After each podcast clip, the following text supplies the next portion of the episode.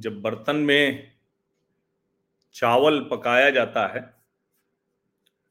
तो वो पका ये देखने के लिए ऐसा नहीं है कि पूरे बर्तन का चावल हाथ में लेके एक को मसला जाता है और उसको देखा जाता है कि सारे के सारे चावल पक गए या नहीं पक गए। क्या करना होता है? एकाध चावल कोई उठाया, ऊपर से ही उठा लिया। और उसको हाथ में लेके देखा कि पक गया है या नहीं पक गया है, कितना पका है, कितना और पकाने की ज़रूरत है। तो ये सब उसी एक चावल से पता चल जाता है।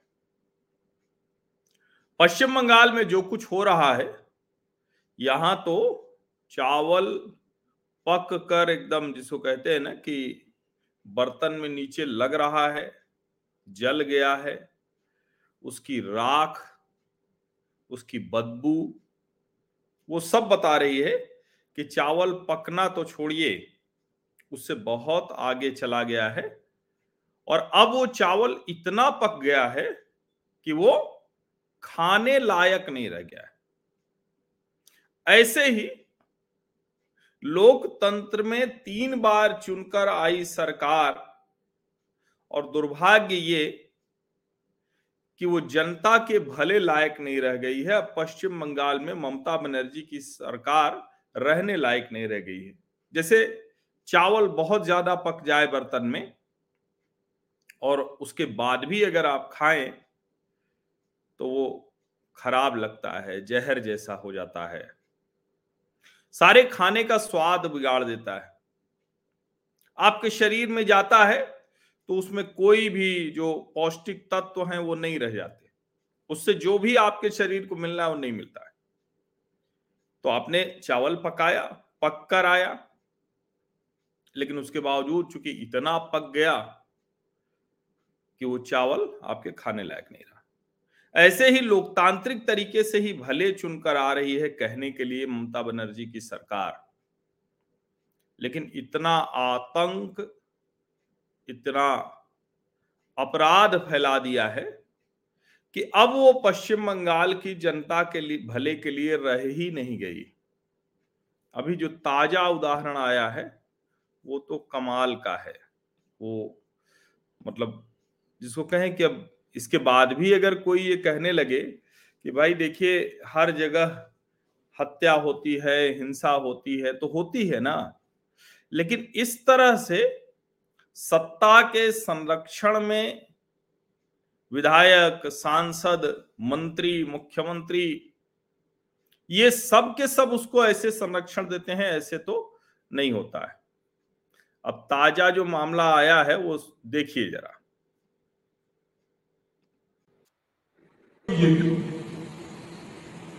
যাদেরকে হারানো যাবে না তাদেরকে চমকাতে হবে বলবে আপনি যদি ভোট দিতে যান, আমরা ধরে নেব বিজেপির ভোট দেবেন।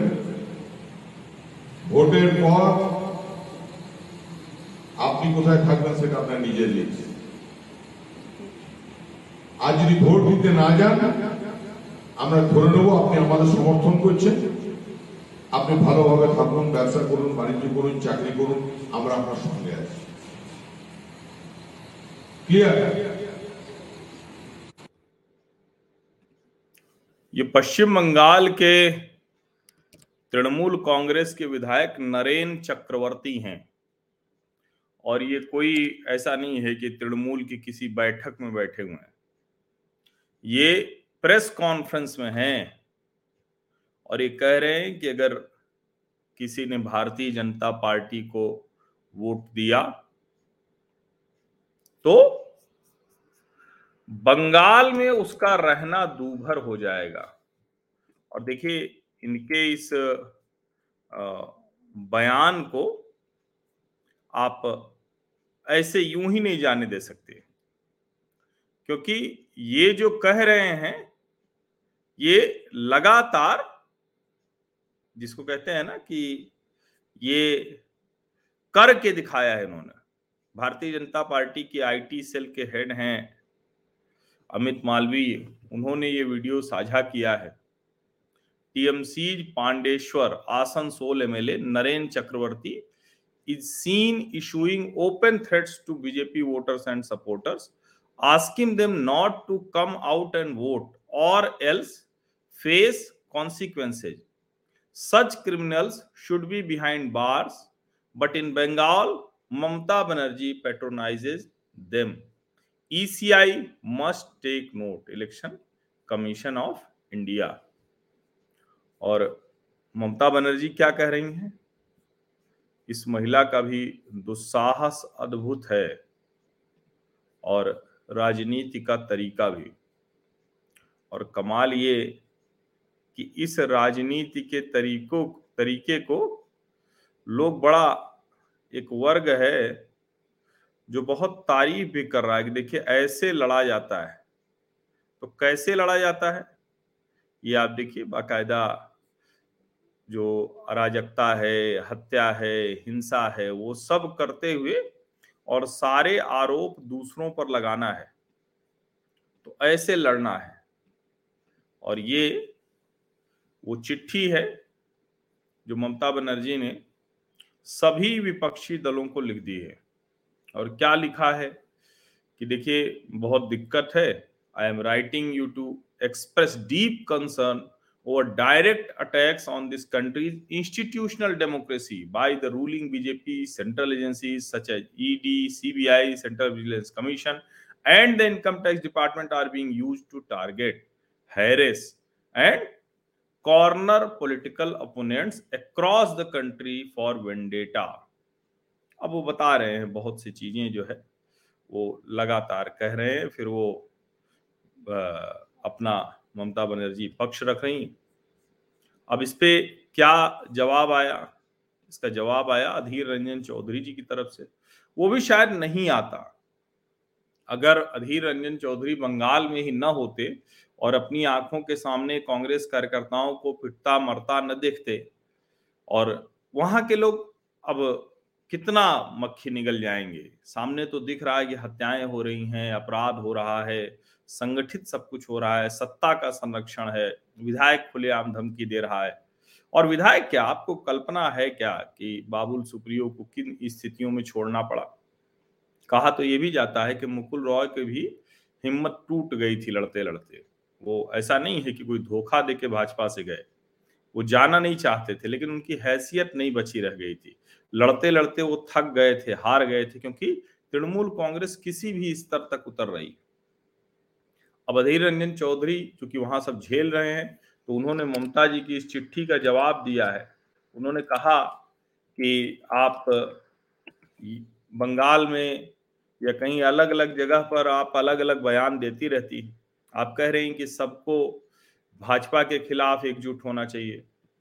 कभी कहती हैं कांग्रेस के खिलाफ होना चाहिए। कभी कहते हैं, कांग्रेस भाजपा के खिलाफ होना चाहिए। और कभी आप कहते हैं कि कांग्रेस को खत्म हो जाना चाहिए। तो कुल मिलाकर आपका जो बयान है, वो दिन रात बदलता रहता है। और इसलिए भरोसा नहीं किया जा सकता है। और उन्होंने आगे जो कहा, वो महत्वपूर्ण है। वो कह रहे हैं कि we demanded a CBI probe into the Birbhum violence in the high court Didi is scared as she is entangled in the Birbhum violence which is why she is calling on everyone why could not the Bengal government catch the guilty she should work on her home वो कह रहे हैं कि ये कोई भाजपा की केंद्र सरकार ने नहीं किया है। हमने कलकत्ता उच्च न्यायालय में सीबीआई जाँच मांगा। सीबीआई जाँच मांगा। और वो सीबीआई जाँच जब स्वीकार हो गई है तो ममता बनर्जी इसमें बुरी तरह से फंसती दिख रही हैं। ममता बनर्जी फंस रही हैं। इसीलिए वो सबको कुछ न कुछ कहे जा रही किसी के ऊपर भी आरोप लगाने में उनको दो मिनट लगता है। अब ज़ाहिर है, जब ममता जी ये चिट्ठी लिख रही हैं तो उनके सांसद क्या करते? टीएमसी की एमपी डोला सेन ने कहा है, आप इनको जरा सुना कीजिए। ये जो भाजपा तृणमूल कांग्रेस के सांसद है ना, जब ये हत्या, दुष्कर्म, जला, ज़िंदा जलाकर मार डालना, ऐसी बंगाल की घटनाओं पर जब टीवी चैनलों पर होते हैं तो आप देखिए, वो कुछ और ही बात करने लगी। अब डोला सेन कह रही हैं कि मोदी जी की अगुवाई वाली केंद्र सरकार सीबीआई जैसी एजेंसियों का अपने पार्टी के लाभ के लिए और विपक्ष के खिलाफ इस्तेमाल कर रही जो दुर्भाग्यपूर्ण है। वो कह रहे हैं कि एक पार्टीजन गवर्नर भेज दिया है और सिर्फ़ यही नहीं, सभी नॉन बीजेपी स्टेट्स में, जिससे कि वहाँ मुश्किलें बढ़ती जाए। अब ज़ाहिर है जब केंद्र में सरकार है तो क्या वो तृणमूल कांग्रेस के किसी नेता को गवर्नर बना के भेजे क्या? लेकिन क्या ये हिंसा, हत्याएँ, ये सब नहीं हो रही हैं क्या? ये सब तो हो रही है ना? और महाराष्ट्र का मसला लेना और सब छोड़िए ना। महाराष्ट्र का मसला लें, जहाँ सुबह सुबह वहाँ के राज्यपाल भगत सिंह कोश्यारी जी ने, वो शपथ दिला दी थी। लेकिन क्या हुआ? और वहाँ से एक से एक मामले आने के बावजूद, क्या राज्यपाल की बहुत भूमिका रह जाती है क्या? ऐसा नहीं कि वहाँ कम हुआ है। वहाँ भी जिस तरह की घटनाएँ हुई हैं एक के बाद एक, लेकिन बंगाल का केस तो एकदम ही अलग है। और अब जो ये सब कुछ हो रहा है, कलकत्ता उच्च न्यायालय के कहने के बाद, उसके आदेश के बाद, जो अधीर रंजन चौधरी भी कह रहे हैं, तब जाके ये सब हो रहा है। जो पश्चिम बंगाल के बीजेपी के प्रमुख हैं सुकांता मजूमदार, वो कह रहे हैं कि सीबीआई जाँच कर रही है और चूँकि ममता बनर्जी और उनके परिवार के लोग, वो फंसे हुए हैं। तो इसीलिए उनको डर लग रहा है। इसीलिए उनको डर लग रहा है कि मुश्किल बढ़ सकती है। लेकिन, इसके बावजूद अभी मैं लगातार जब टीवी की बहसों में रहता हूँ तो इसके बावजूद मैं देखता हूँ कि किंतु परंतु अगर मगर इफ़ बट लगाकर तृणमूल कांग्रेस के इस राज में हो रही हत्या, हिंसा, अराजकता, अपराध, दुष्कर्म, ज़िंदा जला देना, इस सबको भी कुछ पत्रकार न्यायोचित ठहराने की कोशिश करते हैं। आप ऐसे चेहरों को ज़रूर पहचानिए। ऐसे लोगों को अवश्य पहचानिए कि जो इसके बावजूद भी उनके अंदर कोई संवेदनशीलता नहीं है, वो इसको मज़ाक बना के रखे हुए हैं। इसका पूरी तरह से सिर्फ़ और सिर्फ़ राजनैतिक नज़रिया वही उनके लिए महत्वपूर्ण है। भले बंगाल बर्बाद होता चला जाए। और मैं ये सवाल बार बार पूछता हूँ कि बंगाल से कौन से लेखक, कौन से साहित्यकार, कौन से सामाजिक कार्यकर्ता, कौन से समाज सुधारक, कौन से ऐसे आध्यात्मिक चेतना वाले लोग, कौन निकल पा रहा है? वो भूमि जो दुनिया भर में भारत और हिंदुओं के जो संस्कृति थी, सनातन संस्कृति थी, उसकी पहचान क्या हो गया उस सबको?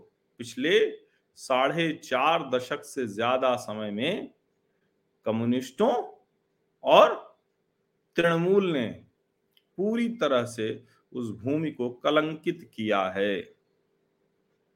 और ये बात हम सब जब चर्चा करेंगे, जब हम सब के ध्यान में रहेगा तो शायद आज नहीं तो कल, ये जो लोग हैं, जो आँखें मूंद लेना चाहते हैं, जो मक्खी निगल जाना चाहते हैं, उनको भी थोड़ा शर्म आए, थोड़ा सा उनको लगे। हालाँकि उनकी चमड़ी बहुत मोटी है, मुश्किल होगा, लेकिन फिर भी अपना काम तो दबाए रखिए, दबाकर बताइए सबको, थोड़ा सा जितना दबाए रहेंगे इनको तभी ये ठीक रहेंगे। अगर दबाव नहीं बनेगा तो आप यकीन मानिए कि ये तो चाहते ही हैं कि हर घटना का सामान्यकरण हो जाए। जैसे बंगाल के बारे में कह दिया जाता है कि there is a culture of political violence बहुत लंबे समय से। भैया कल्चर ऑफ़ पॉलिटिकल वायलेंस क्या होता है? बंगाल की तो कोई संस्कृति ऐसी है नहीं। बंगाल तो स्वतंत्रता सेनानियों की भूमि रही, आध्यात्मिक लोगों की भूमि रही, सुधारकों की भूमि रही बड़े बड़े लोगों की भूमि रही। तो क्या है? इसलिए इस नैरेटिव को तोड़ने के लिए हमें अपना दबाव बनाना पड़ेगा। हम उनके दबाव में आ जाते हैं। और वो टीवी पर कहते हैं कि अरे ठीक है, ये तो पहले से हो रहा है, इसमें ममता जी थोड़ी ना कुछ कर रही ये तो पहले से हो रहा है। तीन बार की सरकार हो गई, लोकतांत्रिक तौर पर चुनी हुई। और ठीक है। हम मानते हैं कि उसमें बहुत सी चीज़ें हैं जो गड़बड़ है, लेकिन फिर भी अगर वो चुनकर आई हैं तो हम तो मानेंगे उन्हें। लेकिन ये कुछ उसी तरह का हो गया है। चावल बहुत पक गया है, ज़रूरत से ज़्यादा। बंगाल में अब ये चावल लोकतांत्रिक तौर पर राज्य के लोगों की सेहत के लिए नुकसानदेह हो गया है। ये चावल अब नहीं चलेगा, नया चावल चाहिए वहाँ। उसको फिर से पकाना पड़ेगा नए सिरे से। बहुत बहुत धन्यवाद।